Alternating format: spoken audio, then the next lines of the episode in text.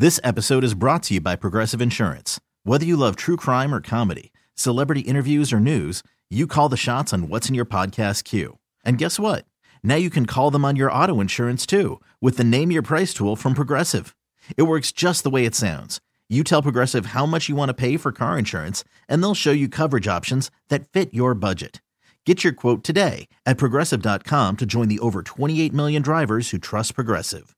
Progressive Casualty Insurance Company and Affiliates. Price and coverage match limited by state law. You could spend the weekend doing the same old whatever, or you could conquer the weekend in the all-new Hyundai Santa Fe. Visit HyundaiUSA.com for more details. Hyundai, there's joy in every journey. Bad shot. Uh, but that story won't be told that it was a bad shot. Tied at 115. Crowd rising to the feet. George will defend Lillard. After a week of sports that could drive a sane person crazy, two men arrive in the wee hours of a Sunday to provide clarity, truth, and questionable sports takes. Spread floor. Lillard with 47 tonight. Working it down to 2 to 1. A deep three. Oh! What? This is Sports Sunday. Blazers win the series. A walk-off three from Lillard. A recap of the sports week, a preview of today's games, and next week's big stories. Damian Lillard from way downtown. Now, here are Rashad Taylor and Joe Fischer with Sports Sunday on the Odyssey app and 1080 I mean, that's a bad shot. The Fan. Welcome in to Sports Sunday. Now that's one guy I don't mind singing on the radio. That's Rashad Taylor, and boy, do those uh, sinuses sound man. sound gorgeous right Woo, now. man, I You got those I, buttery pipes back. Let's go. I don't wish that on my worst enemy, man. That was, you know, it's it's one of those things, man. You know, Joe, I don't call out of the show very often. We Uh, don't call out of the show very often. You do not. No, there, there has to be best. there has to be something that really, really went wrong for us to be like, yeah, you know, I can't make it today. You know, for the most part, and you you at least get more reps at it during the week. You know, right? So you know, there's a somebody might be gone. So hey, man, we need you to come fill in on Dirt and Sprague, or we need you to come, you know, take up some time for Dusty or Prime Time. Like that, that can happen for you more often than not. Especially because you working in the building on some days, like that can happen. Me, I don't get like two and three reps, you know, during the week. So I have to make sure I make the one day count. true, true. So I hate not being able to show up. Even when I was out of town for my birthday, like I listened to some of the show in the airport, you know, as I was getting ready to to come back home. But it was just kind of one of those things. Like I hate not being there. So when I woke up and it was like maybe four thirty initially, and I was like, okay, like I can't breathe, can't sleep, making things a little bit more uncomfortable.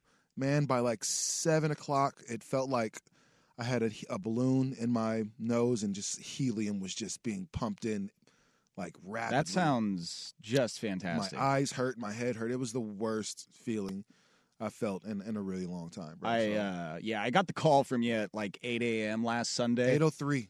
and uh, Yeah, You know eight oh three exactly. and uh, yeah, I could just tell right when you were talking right away. It was just Yeah, and anytime I start a conversation with with bro, bro. that's letting you know that man, I'm I'm uh, it's it's a wrap today. This isn't this isn't gonna work. So. That's my best Rashad last Sunday impression. I mean, a little deeper than that. I didn't sound like that, but it was it was pretty bad though. So I might have sounded like that and had no idea.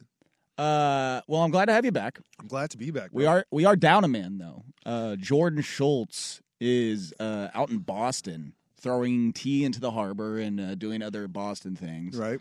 I believe it's a wedding. His wife's friend is getting married, who is in their wedding, so they have to go to their wedding. forward, and, yeah. you know how it goes. Um, That's a real thing too. Like if you if you we know, came out to your Jor- wedding and we were in your wedding. We took that time. You got to do it for us. you have to, man. And and it sucks if like somebody has a destination wedding. oh God, yeah, you hear those like stories. you have to you you have to you know foot that bill to and more it'd be one thing if like you know as in the wedding if you're in the wedding and the groom said especially for a destination wedding and the groom's like all right guys i'm gonna i'm gonna pay for your tuxes just to make sure i can get you there especially if you got to fly to hawaii fly to mexico wherever you know wherever the case is. Man it'd be a good thing for the groom to say man i got y'all. Like i'm, I'm gonna get your your tuxes for you. Don't worry about it you know but man, make it make it easy for me, bro.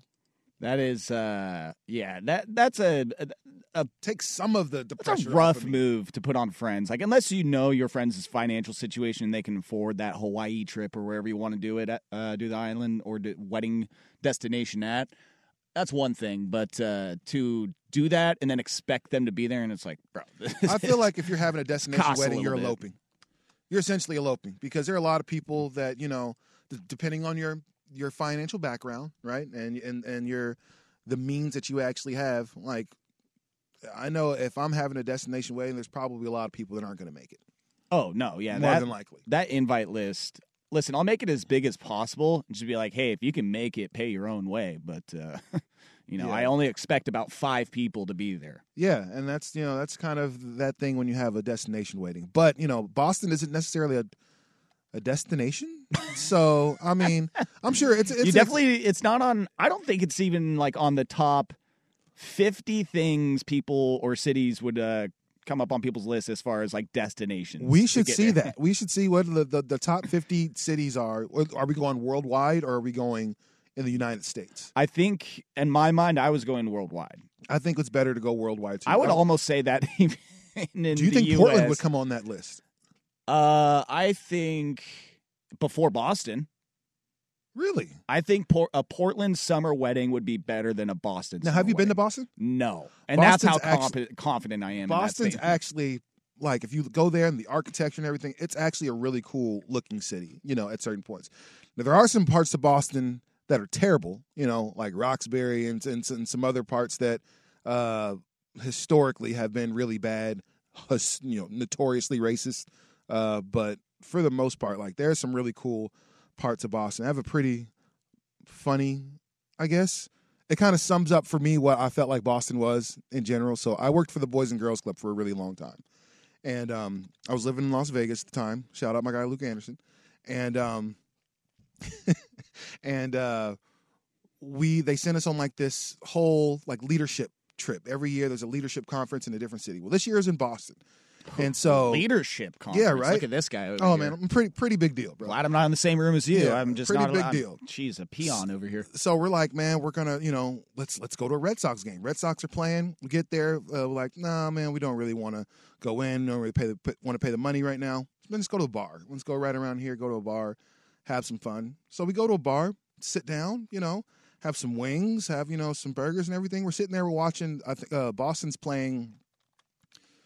I want to say like the Pirates or something like that. I can't remember who they were playing. So we're sitting there, we're watching the game, and we still got these two guys next to us, two white dudes. You know, we're cool.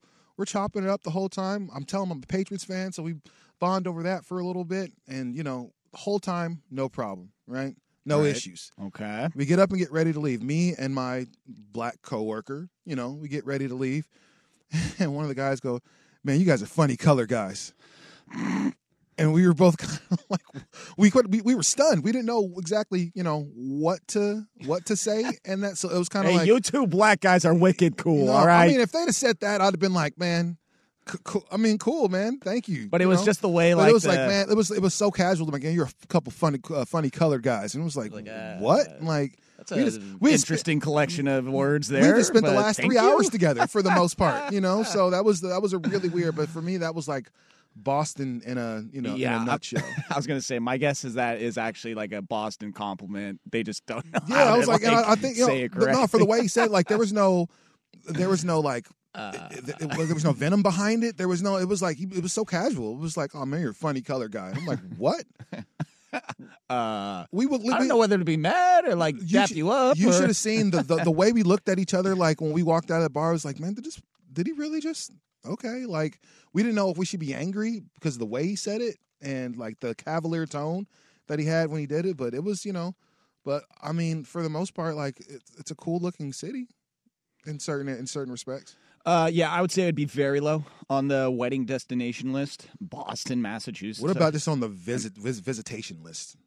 I'd say pretty low on the list. Yeah, I mean, maybe not a place you want to get, you know, married, but you know, maybe a place you want to have a few beers. You know, we know that uh, Fenway is somewhere that people that it's an actual destination for a lot of people. Yeah, I mean, like that's I would go there because I'm in Boston, Or- not going to Boston because of Fenway. You know, it's not like I want to go there that bad, but um, yeah, I, I, I mean, I would assume Boston is very low on that list. Now, um, where I was at yesterday, though, Mountain View Golf Course, that was beautiful. Where I was playing. Okay, Well, the, I mean, that's cour- definitely a destination. You know, of course, spot. eh. But what was beautiful was my gamer shot. Gosh, How'd it you do? Just gorgeous. Um, you know, it was a number. It was a number. Let's not let's not focus on it too much. Um, what I do want to uh, actually focus on is that we will have Will Ortner next week with us. Big Willie style, huh? Yes, sir. Yes, sir. Okay. The bald boy himself.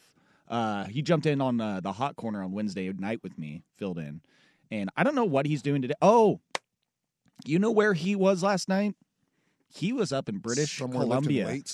British Columbia at UFC 289 or whatever it was. Okay, That's where he was, and so he was. I was going to say uh, doing something manly. He was across the border with his uh, with his buddies, and I don't know what uh, other activities, but he was telling me that's where he was going. And so uh, saw Ama- Amanda Nunes last fight ever. last fight. Yeah. Yeah. yeah, I didn't see it, but you know, man, what a. You, would you? Could you? Could you honestly date a, a woman who was like a Who an kick your ass? established UFC or like Bellator or whatever star?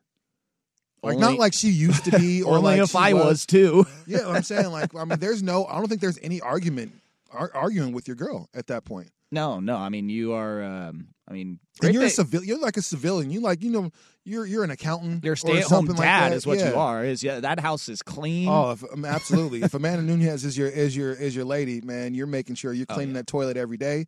You're making sure it's always down when she comes in. Like there are no mistakes. Those little small mistakes that men make, I don't think you're making those. If like Laila Ali is your is your woman, No. for sure. No, that's not happening. Um, You don't It- forget anniversaries and birthdays. yeah, dishes forget are any of that stuff. dinner is ready. Yeah, the, house- towels are the towels are just so you know everywhere. There's Oh, there's no way. just apologizing for everything. I'm sorry. I'm sorry. You wake up apologizing. What, what can I do? How can I serve? It's like it, it's fine. Just relax. No, no, no. It's not. It's not. It's not. Um, but what what do we have going on? I feel like there's like something happening right now. Oh, NBA Finals. Right. That's one thing.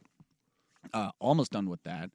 Uh, we have the NHL Stanley Cup going on right now. We have the RBC Canadian Open, which um, Rashad, at- some point today, we might have to talk about that uh, PGA Saudi stuff I figured you'd want to Oh, dive boy. into that a little bit. if we got the time. If we got the time, because uh, there is a draft coming up, and you were gone last week, and uh, I was going into some uncharted territory with things I was saying, some things that would probably be coming out of your mouth, Rashad, Uh oh. as far as what we do with the number three pick and what this Blazers franchise.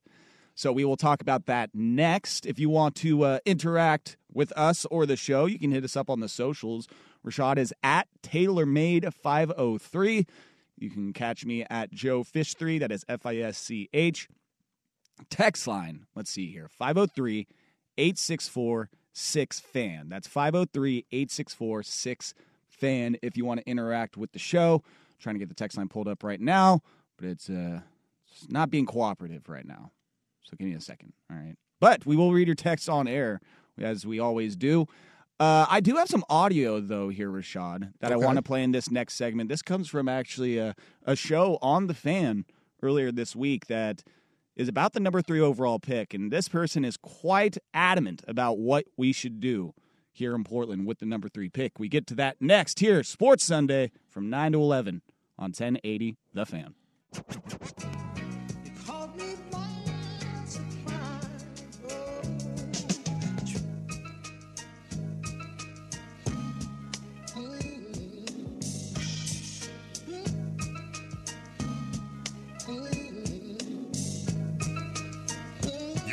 To Sports Sunday with Rashad Taylor and Joe Fischer on the Odyssey app and 1080 The Fan. So last week, Rashad, we were talking about the many options that the Portland Trailblazers have with this uh, draft pick, the number three overall pick, and the young talent that they have on the team, some of the assets. I feel like they have a uh, hundred second round picks that they can now trade, and I I could not believe it, and I maybe I was uh, just coming off of a scoot fever here Okay. because his uh, workout happened last Saturday. People are very excited about Scoot. But boy, oh boy, it seems like the the crowd, the the chants, the noise from the trade Dame crowd have just skyrocketed in the last week or so, and not just from fans. Uh, the hypotheticals that are being thrown out from Dame on podcasts, and you know who he would hypothetically What? like to play with, Mr. Ten Toes and- Down? Okay. Okay. All right, What? Rashad. It's getting to a point where I'm starting to He- I'm I'm not there, but it's hard to get to that point where you are as far as trading Dame because of the 10 toes down over the last 10 11 years he's been Right. here. But uh, man, this I feel like this offseason for some reason the noise is louder than ever. But then I hear, well, he's just uh he's building a house. He's uh he's building a house in Portland and he's not I mean not going anywhere. It's but I am just tired of hearing it from everywhere else because the more chatter I hear, the the whole where there's smoke there's fire mentality. Right. I mean, if something doesn't happen, I, I think we can we can see him going. I think he's you know he's, he's foreshadowing you know what he feels like should happen. I guess, or you know we we know that Damian Lillard is a is a huge asset to the Trailblazers, and really we're talking about a trade asset. He's really the only one that you have. Like I know people love Simons; they can get a lot for him, but how much can you get for first or you know first team, second team Damian Lillard? Like a lot, right? Right. So I understand, mind you, I think Dame will be one of those guys, unlike Drexler, that will be in Portland for a long time as a as a resident. You know, as somebody that comes back to, to live here and do stuff in the community. I think that's going to be Dame's kind of legacy, you know, here in Portland. So no, it doesn't shock me that he's building a house in a place that he's lived for 11 years. You know, at this point, like I, it, it, a lot of people that play for a certain city end up living in that city for you know a while, really making it their residence. You know, Dame has a, a, a wife that's probably doing some work here, you know, within Portland in some capacity. I'm sure she's not just looking to just uproot and go somewhere else, you know, right now. So, I mean, it's just one of those things. So I think Dame's going to be here for a while as a resident. That doesn't mean he's going to be a trailblazer forever. And here's the cool part. I think people kind of think that I don't want Dame to be here. You don't. And that's not that's not true at all. You don't. No, it's not true at all. But I'll say this, man. This is You've been fans. so happy dying in your no, bed no, no. the last Blazer week, fans, seeing all these reports. As Blazer fans, we we we love to hang on to to we love to covet players. That's what we do. I love the Blazers more than I love Dame. Before Dame was here, after he'll be here, the Blazers hopefully will still be around. Like so, if it means possibly moving on from somebody who we haven't won with, let's just be honest, we haven't won with. He hasn't won an MVP.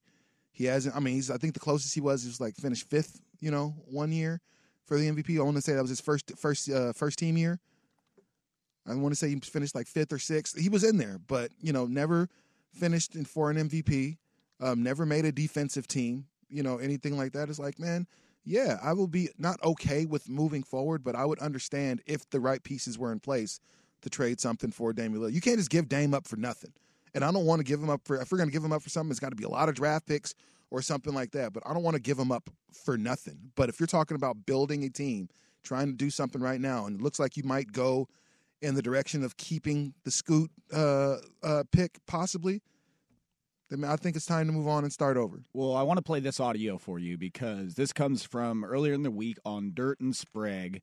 Uh, Dirt was there and had on Ben Golliver, a reporter for Washington Post, uh, NBA reporter, uh, writer of Bubble Ball, um, one of the best from this area.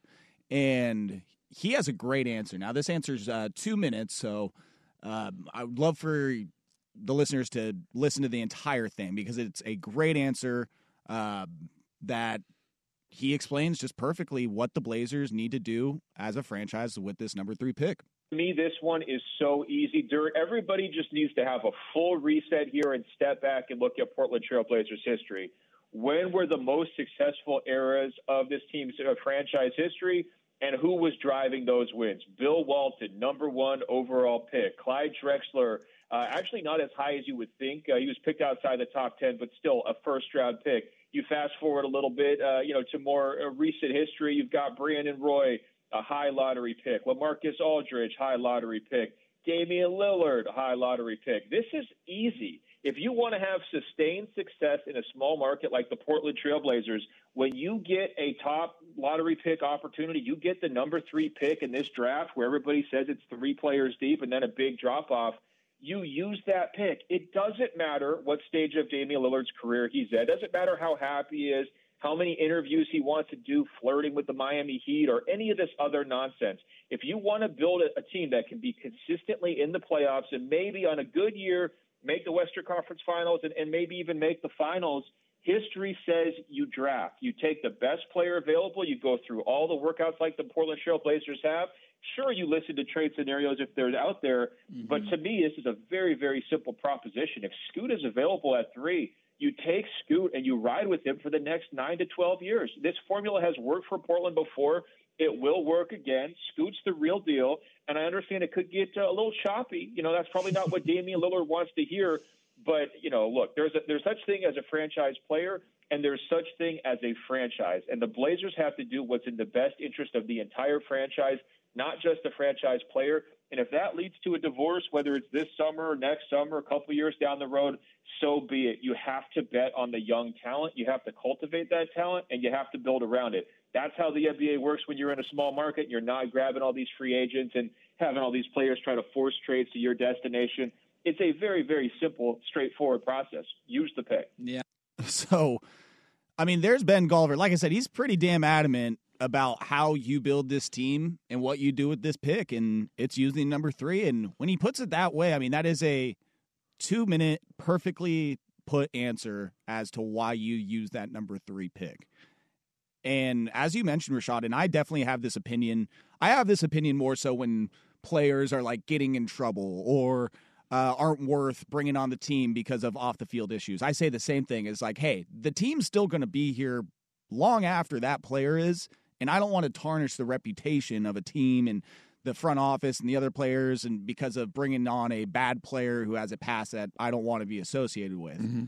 You're using it for the reason of I want to essentially move on from Lillard because I love this team so much, and that this is the correct way to have success is by using this pick, going younger, because I care about the future of this team and what happens long after Lillard is gone and he's either still in the league or retired, there still will be a Blazers team. The reason Golden State was able to be as good as they were able to be and come back and win a championship last year is because they were able to add younger pieces to their roster. You know, to be able to to go along with established Steph and established Draymond, established, and then all of a sudden, even a couple years ago, you throw in Jordan Poole. Like, oh, like here's a kid who can come in and do more for you. Like I think Dame is at that point now to where we we know how great he is. We know what he can do.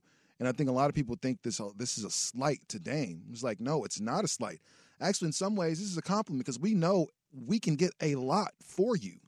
It we won't we won't be getting Ruben Boumtje Boumtje coming in here for you at this point. You're we're, we're going to get somebody who is an established star, potentially two people that that are established stars for or on their way to be uh, being established stars for Damian Lillard. So, like I said, I I love the Blazers, you know, and and Ben Golliver mentioned like this is how it goes when you're a small market team. You you hope that you get a great player, you ride them out for as long as you can ride them out. Hopefully, it means them getting to the conference final, or or you know, if all all goes well, get to a, a one off championship and stuff like that. But a lot of these small market teams you look at what OKC is doing right now, and you look at the fact that man, they've got a bunch of young draft picks, and all of a sudden, like next year, with and you add, um, and I don't know why his name is spacing me. They they they drafted him this past year, Gonzaga, uh, uh, sports bra. Chet Holmgren. Yeah, you draft Big Chet. He didn't even got a chance to play with them last year. So then you add him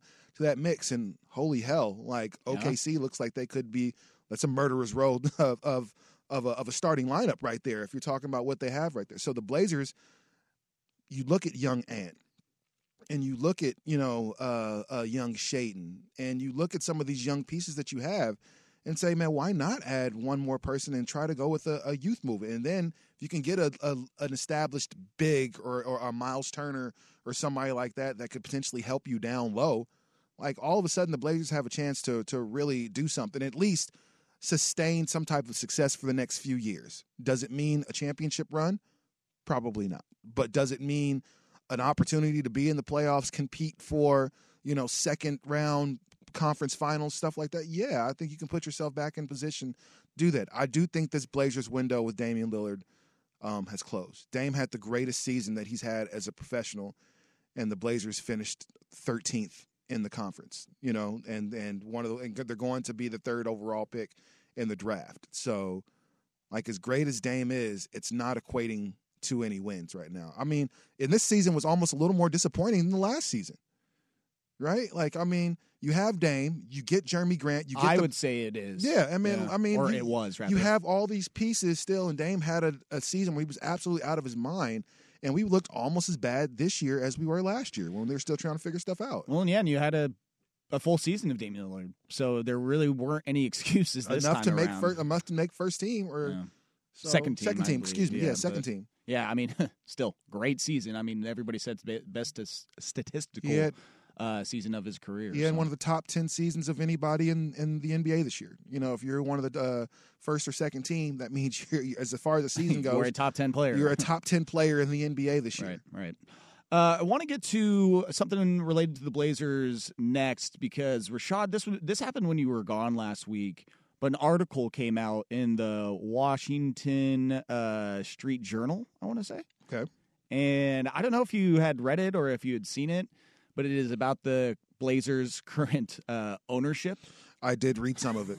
And since you weren't here, I want to give you the time to react to it because it was funny. Last week we were talking about all the options for the Blazers, and I I even said I was like, you know, I feel good about being a Blazer fan at this point in time because of all the options we have. And then this article came out and kind of painted the picture of what the next two years are going to look like for the Blazers and how important they are. And again, I want to get Rashad's thoughts on that, so we will do that next. But I will give you a Sports Center update.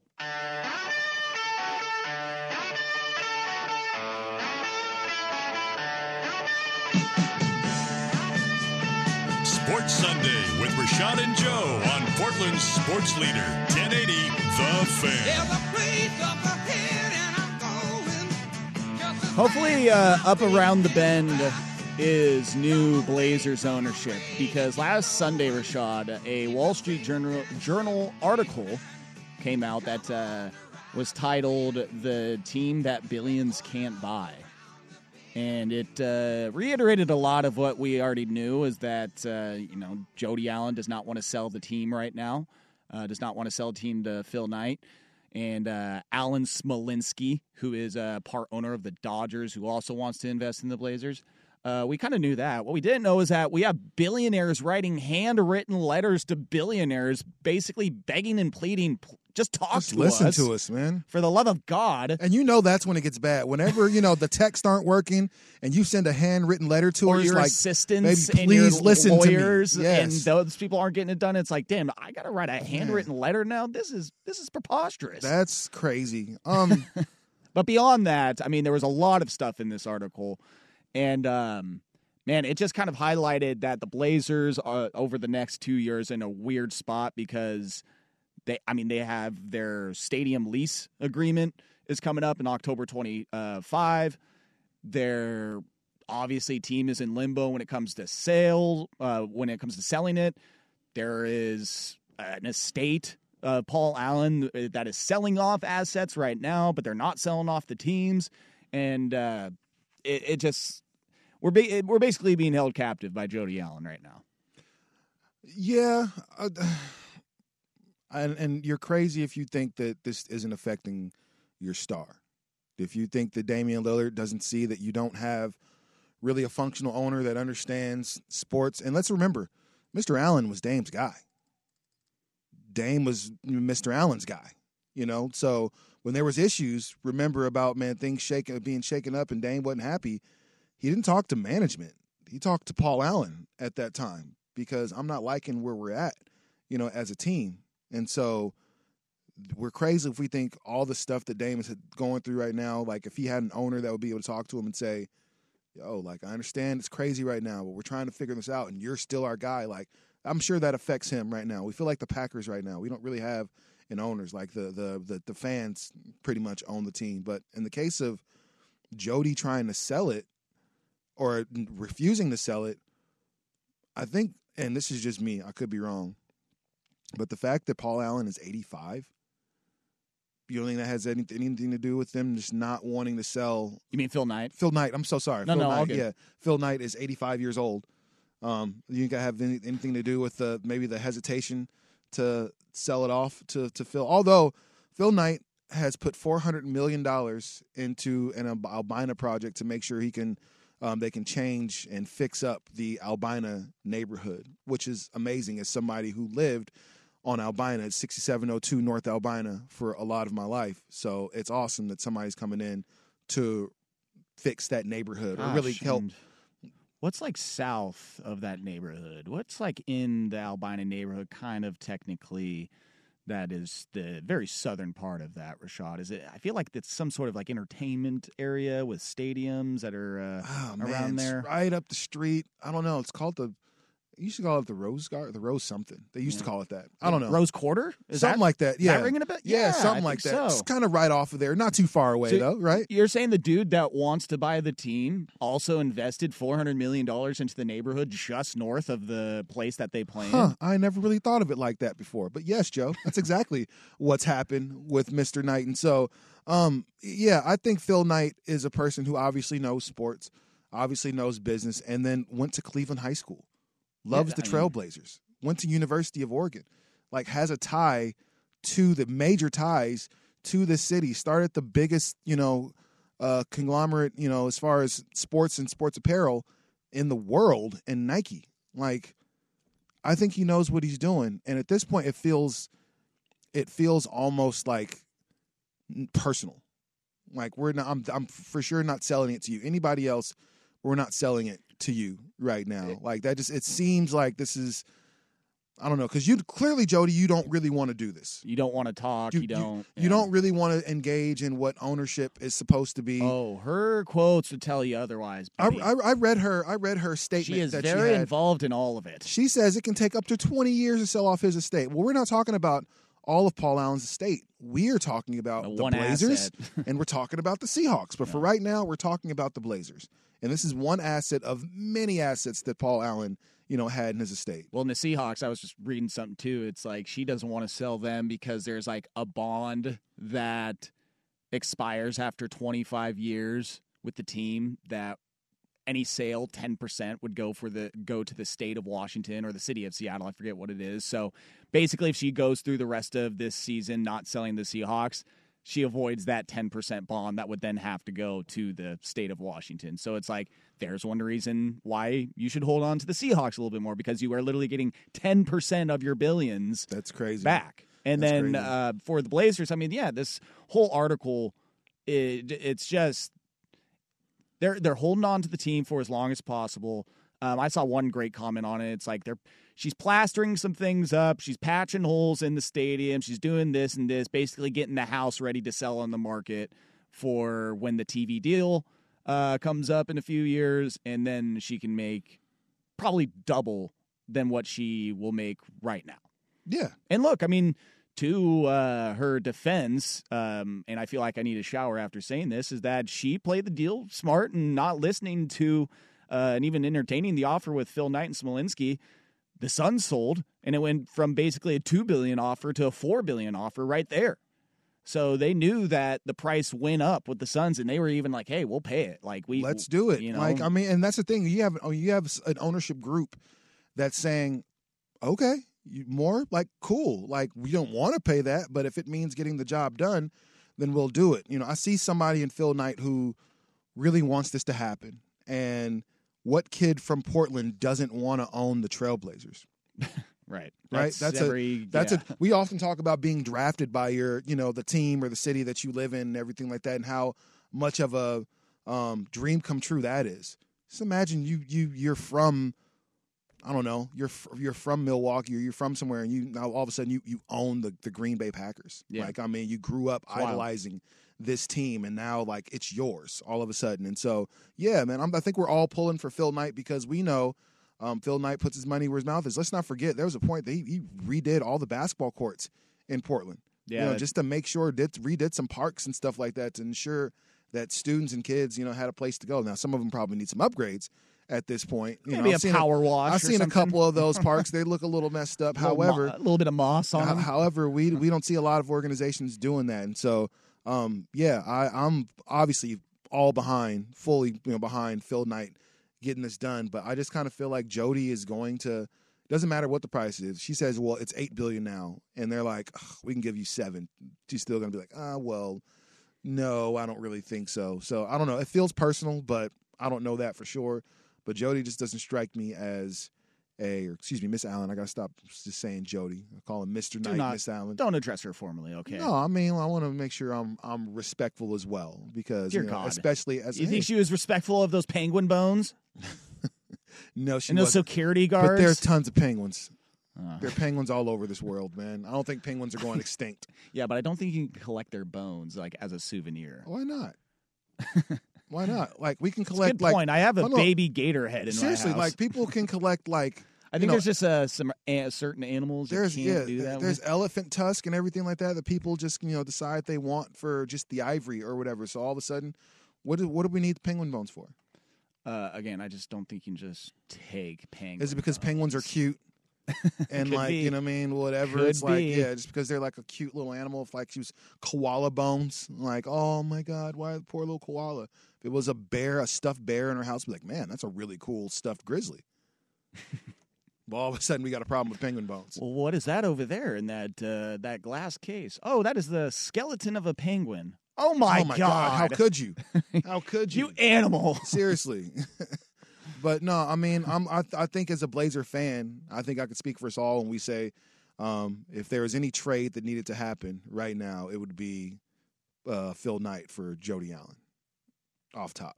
Like, if there's anything we can all agree to, if there's any trade that everybody can agree to as a Blazer fan, it's probably that one today. Yeah. Well, uh, I'm just going to read this quote about the owner of the Blazers. One former military man said under oath he didn't feel comfortable being alone with Jody Allen. Another former Vulcan bodyguard, also a retired Navy SEAL. Keep that in mind. A retired Navy SEAL said Jody Allen bought tight, revealing swimsuits for the security detail and asked the men to do a fashion show. Vulcan contends that any conduct resembling that described was entirely innocent, incurred in the spirit of fun. One veteran testified in 2012 I'd rather get shot at than do this. What's the problem? What's One- the problem, guys? right? You don't One be, remembered telling the Vulcan attorney that Jody Allen's behavior was going to bring the company down. You don't like being scantily clad and, and in front of older Yeah, I think- women, I- like I, think that's what's uh, at you. I think that's called sexual harassment, Rashad. Is it? Yeah, it's for sure is. Yeah. Absolutely it is. Man, yeah, Jody is one of those yeah, I don't know. She seems very strange. I mean, I'm joking about the penguin bones and everything like that. but for the most part, I remember when that story initially came out, I was like, "Oh, you're a freak freak, huh? Like you're really out there on some weird stuff." And if if Like, yeah, if like she a were a man, freak. Like, if she were a man, right? This wouldn't this this would have been resolved years ago. There would be no question. There's there's Jody probably would not be the person in charge of Paul Allen's trust, and, and if, if if this if she were a man, Just saying. giraffe bones too, Rashad? Um, come on. Well, there are lots of giraffes too. I'm reading several allegations about the bones of rare animals being smuggled for Jody Allen. The FDA reportedly collected and destroyed 78 pounds of giraffe bones. What's the problem? are giraffes extinct? Is it illegal to get have giraffe bones? Man, that uh, what is that? Is that a elk? I Is that think a, we need uh, to is see that the a deer mule. That's I- very nice. I think what we is need to see there? the list of like endangered species to this way say like, man, she took out another took out another giraffe, eh? I, I, I just yeah, there. I guess there's some uh, there's a line that you step over when it comes to hunting, and I feel like when it comes to collecting penguin and giraffe bones, that's kind of like a. Are you okay? I just want to know what you're doing with Are you are you need to talk? Do you need to talk to someone? I just want to know what you're doing with it. That's the main question for me. Like, why do you why do you have these? And if it's like an, you know, when you used to go to the museum and they have like the big um, woolly mammoth or something like that, and have those bones or a, or a, dinosaur's skeleton or something like that. If if that's what it's for, then potential okay. Like if you're starting some type of museum of weird animal bones, but if you're just putting this stuff like on the wall, like that's that's weird. All right. So, and again, if if Jody were uh, were male, then we wouldn't be talking about this right now. Just saying. It's quite possible we could. No, I'm saying we could, but it would have been about how they've, you know, they're no longer in charge of the ownership group. Oh man. All right. Well, how about we go from one team with uh, terrible ownership to seemingly two teams with great ownership that are in the NBA Finals? How about we do that? Let's lighten I'd the mood a rather bit, huh? Let's uh, let's go from uh, penguin bones and giraffe bones to some uh, X's and O's. You want that, Rashad? I mean, penguin giraffe bones have been it's pretty fun to talk about, but Hey, I, suppose we can talk some hoop. I was diving in deep on uh, hippo talk last week. Uh, so I mean, the animal podcast might be coming soon. I mean, go for it, man. People love animals here in the Northwest. So Who yeah. doesn't love animals? Gosh. All right. We're going to go uh, talk about the NBA Finals next. Nuggets in control 3 1 over the Heat. Do that next here on Sports Sunday, 1080 The Fan.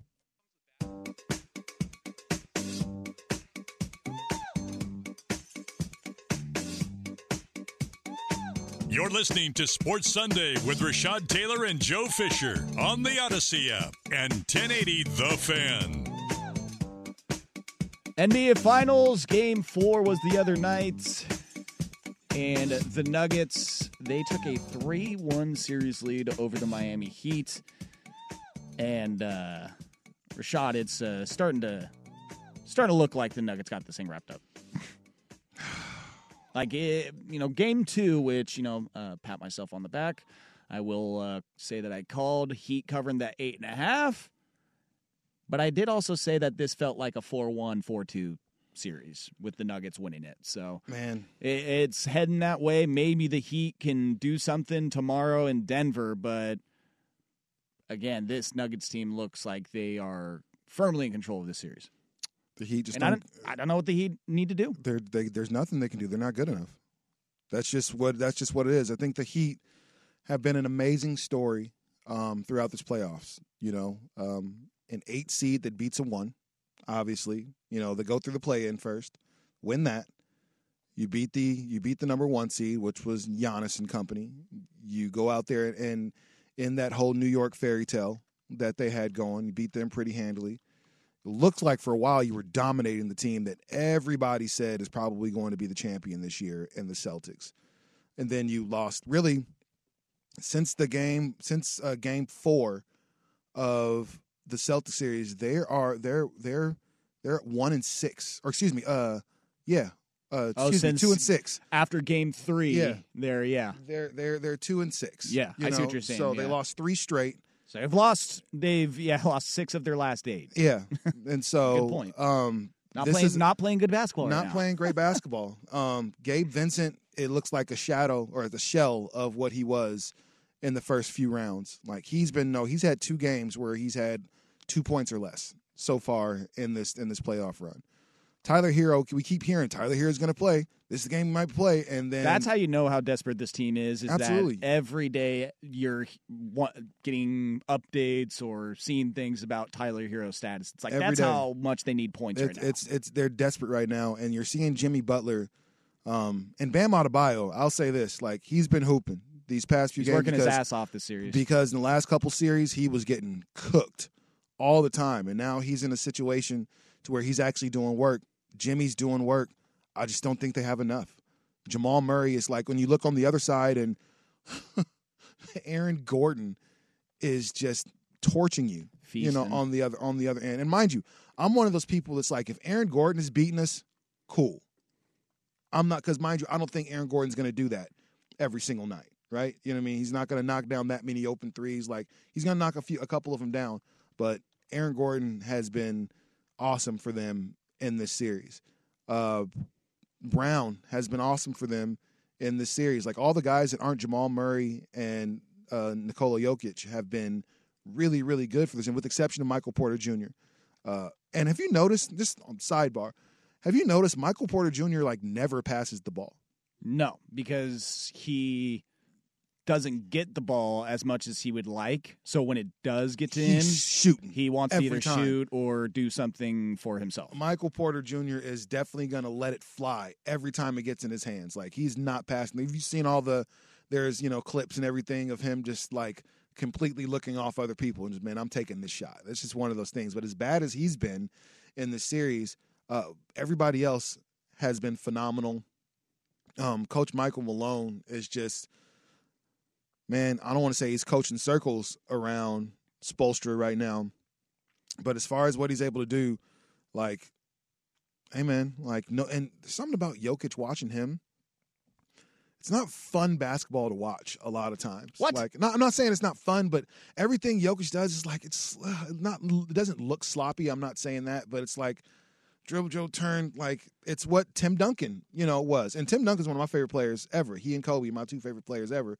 But it's not exciting to watch Tim Duncan, right? And that's kind of how I feel about Jokic. Like even with like the fancy passes and stuff like that, sometimes it's just saying like just the way he scores and stuff.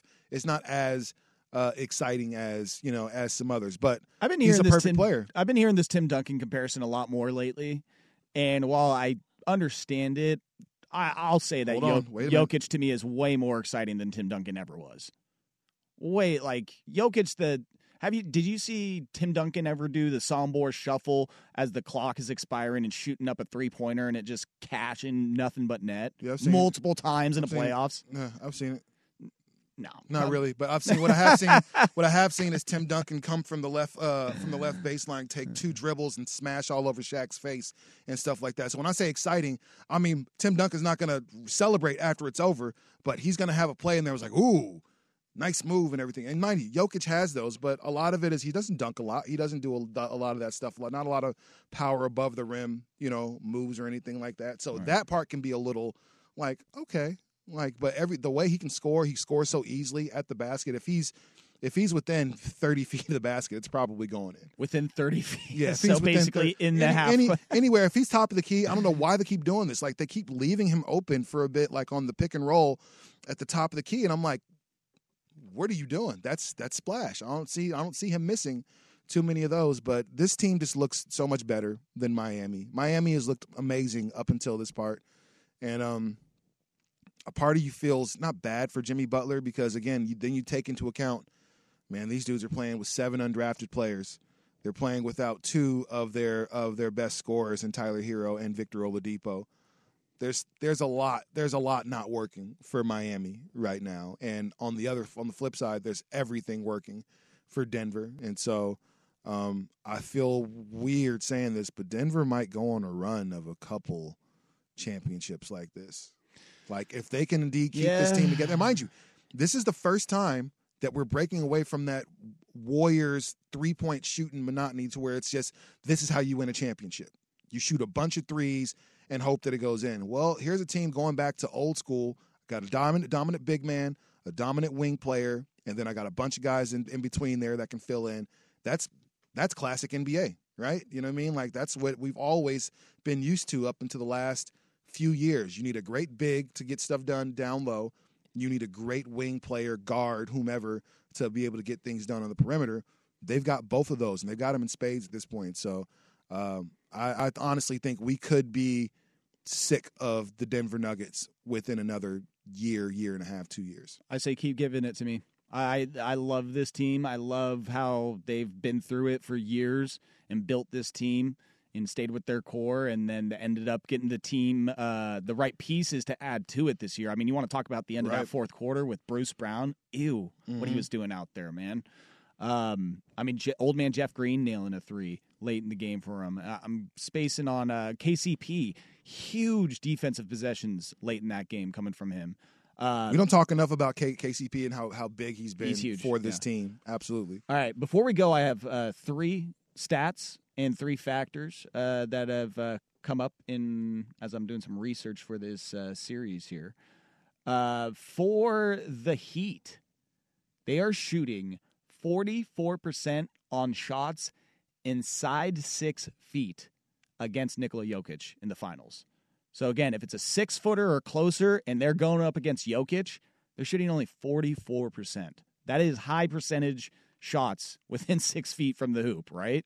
And That's when Jokic is there, 44%. So you want to talk about, oh, Jokic is not a defensive factor. Well, boy, he's shown it this series. Um, another uh, stat for you, and this has to go with uh, Nikola Jokic, is that uh, man, if if he wants to cement his legacy for this NBA Finals, he needs 14 uh, assists in this game five to average a triple double for the playoffs. So, if he wants to really, really sell people on how good he is, then he needs to average that triple double in the no, playoffs. and, and Jokic has been, you know, I still think I would still contend that Shaquille O'Neal's 2000 um, playoff run was the really 2000 season was the greatest season anybody's ever had, you know, in the NBA. I would I would sincerely say that. Um, but I think Jokic, um, if he can indeed complete the, you know, and get this championship, that would have meant he would have got two, a back-to-back champ, uh, back-to-back MVPs, and it's almost like Giannis, back-to-back MVPs, and then the championship to follow. And so that's what Jokic will have done. The year he didn't win the MVP, and a lot of people say he should have, he won the championship. Yep. So, So what does got- that say about him? that's no, that's saying that Jokic is. I don't think it's. I don't. I don't really think it's. Uh, he's the best player in the league. Period. That's just what it is at this point. Like he's, and it doesn't have to be flashy. Tim Duncan for years was the best player in the NBA. He and he and Kobe and Shaq. Like you know, for ten years, from 2000 until 2010, uh, one of those dudes was in the finals every single year. Shaq, Tim Duncan, or Kobe. Right. Every single year. yeah. And I think we're on the things where Jokic and this Denver team, Jamal Murray, is going to be in the finals every single year. Uh, well, I hope not every single year because then that means the Blazers aren't going to be going. Oh, but well. uh, Yeah, I mean, which you already know stings me because they're the, the Denver Nuggets. Right, right. So- Uh, and last thing, uh, the Heat are down 3 1. There's one player on the Heat that knows his experience well Mm. Kevin Love, baby. Mm. Do you think he can uh, get the team? Mm-mm. Mm-mm. Mm-mm. Uh-uh. All right. Well, we tried. Miami, it was fun while it lasted. Game five tomorrow night, 5.30 on ABC. All right. That's our number one. Uh, I saw something on the text line that, uh, yeah, it does make me curious about how we perceive this Denver team versus the rest of the country. And also, I want to do a little bit comparison of the two franchises. And then we got some other stuff to get to. Uh, I saw on the text line someone asked, no Ducks baseball? I will try and shoehorn some Ducks baseball. Rashad is shaking his head over there. Talking baseball professionally is hard enough with Rashad. I'm trying to get him on Ducks baseball. Oh God. I'd, I would like to get out there at some point, maybe next year, and catch a couple Ducks games. So. Um, yeah, and then That we've would be got fun. we've got PGA stuff. Um, God, I I have one segment that I uh, or one uh, story that I think we will get into the final uh, segment of the show, Rashad, and I cannot wait to talk about it. Uh, so yeah, loaded second hour coming up. Stay tuned, Sports Sunday right here on 1080 The Fan. This episode is brought to you by Progressive Insurance. Whether you love true crime or comedy, celebrity interviews or news, you call the shots on what's in your podcast queue. And guess what? Now you can call them on your auto insurance too with the Name Your Price tool from Progressive. It works just the way it sounds. You tell Progressive how much you want to pay for car insurance, and they'll show you coverage options that fit your budget. Get your quote today at progressive.com to join the over 28 million drivers who trust Progressive. Progressive Casualty Insurance Company and Affiliates. Price and coverage match limited by state law. Okay, picture this. It's Friday afternoon when a thought hits you. I can spend another weekend doing the same old whatever, or I can hop into my all new Hyundai Santa Fe and hit the road. With available HTRAC, all wheel drive, and three row seating, my whole family can head deep into the wild. Conquer the weekend in the all new Hyundai Santa Fe. Visit HyundaiUSA.com or call 562-314-4603 for more details. Hyundai, there's joy in every journey. Hey everyone, Boomer Esiason here. The NFL draft is behind us, and your favorite team is now gearing up for week number one. The free Odyssey app puts you right in the middle of the pro football conversation with the biggest sports radio stations from across the country. The local voices who know your team the best, giving you their unfiltered takes on the current state of your squad. It's always football season right here on the free Odyssey app.